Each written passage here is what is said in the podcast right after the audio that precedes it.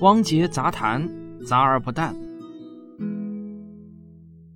最近这一两年啊，几乎在每一个有互动问答的场合，我都会被问到一个问题：你拍科普纪录片《寻觅自然》的钱到底从哪里来的？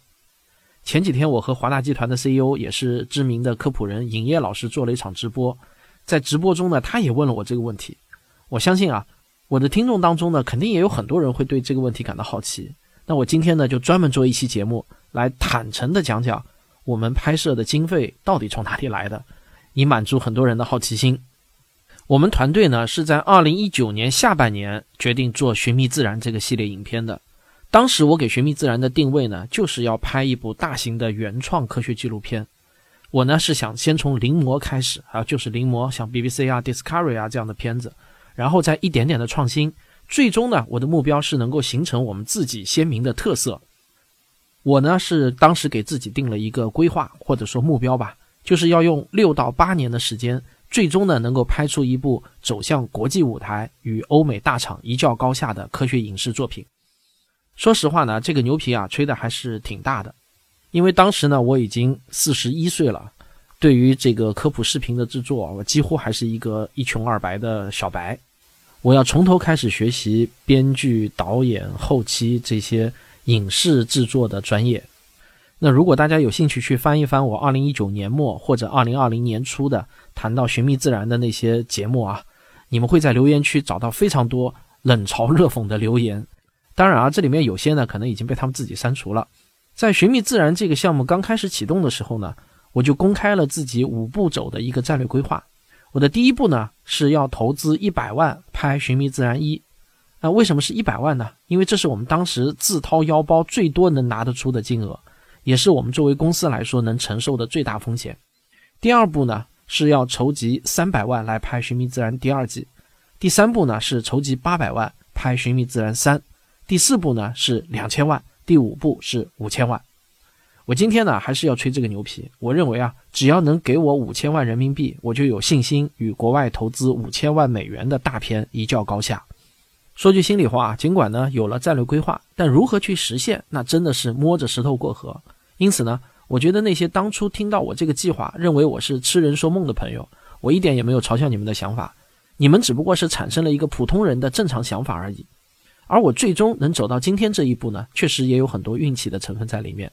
自筹一百万去拍《寻觅自然一》的时候，我并不知道怎么收回成本，我只是有一种内心的渴望和冲动，我希望走到大自然中去拍一点精彩的东西。于是呢，用了整整一年的时间。我们团队呢，终于完成了《寻觅自然一》的拍摄和制作。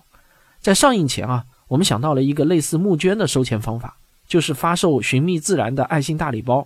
最低呢是只要三百九十九元，就可以在我们影片的片尾上挂上赞助人的名单，并且呢还能收到我们的实物纪念品。万万没想到啊，这个礼包的销售额远远超过了我们的预期，居然啊卖出了将近七十万的总额。而一口气赞助我们十万元以上的大佬啊，就有好几个，这真的是让我们团队喜出望外。这一下呢，就收回了百分之七十的成本，然后再加上很多自媒体平台的流量分成以及一些杂七杂八的收入，寻觅自然一的一百万成本，居然呢就奇迹般的基本上全部都收回了。这样一来啊，我们继续投资拍摄寻觅自然二的信心就有了。寻觅二的经费来源呢，分成了两块，一块呢是我们自筹了一百八十万。第二块呢，是由九个科学声音的资深粉丝，每个人出了十到二十万不等，共计一百三十万。这样加起来呢，《寻觅二》的总投资额就是三百一十万。《寻觅二》从二零二零年十二月份开拍，辗转了全国十多个地区，差不多呢又用了一年的时间完成了所有的实拍部分，然后做后期特效啊什么的又做了大半年，一直到二零二二年四月份才全部完成。然后呢，我们就计划召开隆重的线下发布会。但没想到的是呢，去年上海的疫情啊突然就严重了起来，线下发布会呢就没有办法搞了。一直等到去年的八月份，疫情呢稍微缓和了一些，但是呢线下发布会还是没有办法搞。我们呢就决定拿出《寻觅二》其中的一集叫《探秘寒武纪》，做了一场线上的首映会，并且呢在全网免费播放了这一集。《探秘寒武纪》这一集呢目前已经取得了全网一千多万次的点击量，也被今日头条评为二零二二年百大作品。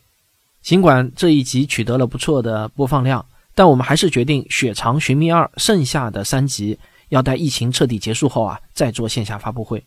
这个寻觅二到目前为止呢，我们一共收到了各类爱心赞助款，也是近七十万。另外呢，我们还成功申请到了国家出版基金和上海市闵行区的文化发展专项资金的政府补贴，然后再加上各种杂七杂八的一些收入啊，现在呢已经有了一百二十多万的收入，看上去好像收入不少啊，但是与我们三百四十多万的支出相比，那依然是血亏的。现在呢，疫情防控终于是放开了，我们也终于可以如愿召开线下发布会了。所以呢，我今天要很高兴的通知大家。《寻觅自然》系列影片中投资最大、制作耗时最长的《湍流之谜》这一集，我们定于二零二三年的三月十八日下午两点，在上海南昌路五十九号的科技影城召开隆重的线下发布会。本次发布会呢，是由上海科学技术协会主办，上海科技报、科学声音和上海西区文化传媒共同承办，上海教育出版社和上海电影评论学会联合协办。在本次发布会上呢，我们除了要放映《湍流之谜》外，我们还会加映《快速射电报》这一集。我一点都不谦虚地说啊，这两集在影院大荧幕上的观影效果呢是极为震撼的，与在手机或者电脑上观看呢，那就如同两个不同的片子啊。说实话呢，《寻觅二》我自己呢，因为已经看了太多遍了，我都快看吐了。但是我上周啊，第一次在影院中观看时，我居然呢再次被吸引、被感动、被震撼到。呃，这个观影体验我自己觉得啊，实在是太爽了。今天在这里呢，我想诚挚的邀请所有愿意为科学传播尽一份力的科学声音的粉丝们，来线下参加我们本次发布会活动。这次发布会除了要向你们展示我们用了三百多万拍出来的片子到底是什么品质之外呢，我们也希望通过这次发布会，能够再设法找到一点儿商业变现的途径，把两百多万的亏损呢能够缩小点儿。否则啊，我会感觉愧对于所有《寻觅二》的投资人。那这次发布会的报名表呢，已经发在了“科学有故事”的微信公号中，您可以回复关键词“发布会”三个字来获取报名通道。一共有二百九十八个座位啊，还是比较稀缺的，我自己觉得。那讲完了《寻觅二》，我来继续讲一下《寻觅三》。尽管《寻觅二》还没有收回成本，但《寻觅自然》第三季却在二零二二年中的时候啊，顺利募集到了八百零一万的拍摄资金。除了我们团队自筹的三百万外，有四位企业家给我们总共投了五百零一万。去年十二月份，我们完成了《寻觅三》一半内容的拍摄。我们计划呢，在今年五月份继续拍摄剩下的一半。目标呢，是要在二零二三年底之前完成影片，在二零二四年把《寻觅三》推进商业院线卖电影票。在三月十八日的《湍流之谜》的发布会上呢，我也会发布《寻觅三》的首支预告片。我想让大家来看一看，我们用八百万的预算做出来的片子的品质啊，是不是又比《寻觅二》上升了一个台阶？那我三年多前吹下了五步走的牛皮，没想到啊，现在真的给我走到了第三步，这就让我相信一句话：老天不愿意把勤奋的人置之死地。现在呢，离实现牛皮我还有两步，但是我比三年前更有信心了，也更加坚定了，我要为自己吹下的牛皮继续努力。如果您听到这里也有意来帮助我们团队实现这个牛皮的话，我也邀请您来参加三月十八日下午在上海科技影城的《湍流之谜》发布会。你到“科学有故事”的微信公号中回复关键词“发布会”这三个字就可以报名。最后呢，我还是想多啰嗦一句啊，曾经有人跟我说啊，一个贪财的人会认为这世界上所有人也都是贪财的，而人们一切冠冕堂皇的行为背后啊，其实都是为了钱。这也是我经常说的，什么样的人，他的眼里啊就有什么样的世界。一个内心贪财的人呢，他会把别人的一切行为动机都归结为挣钱，所以呢，会有很多人认为，我表面上听起来那些很高大上的理由，背后的真正动机啊，还是为了自己敛财。他们往往呢还迷之自信啊，认为他们自己呢早就看穿了人情世故。但是啊，在我看来，这是典型的穷人思维。注意啊，穷人思维呢是一个专有名词。它不能解释为穷人才会有的想法。一个穷人可以没有穷人思维，一个富人也可以有穷人思维。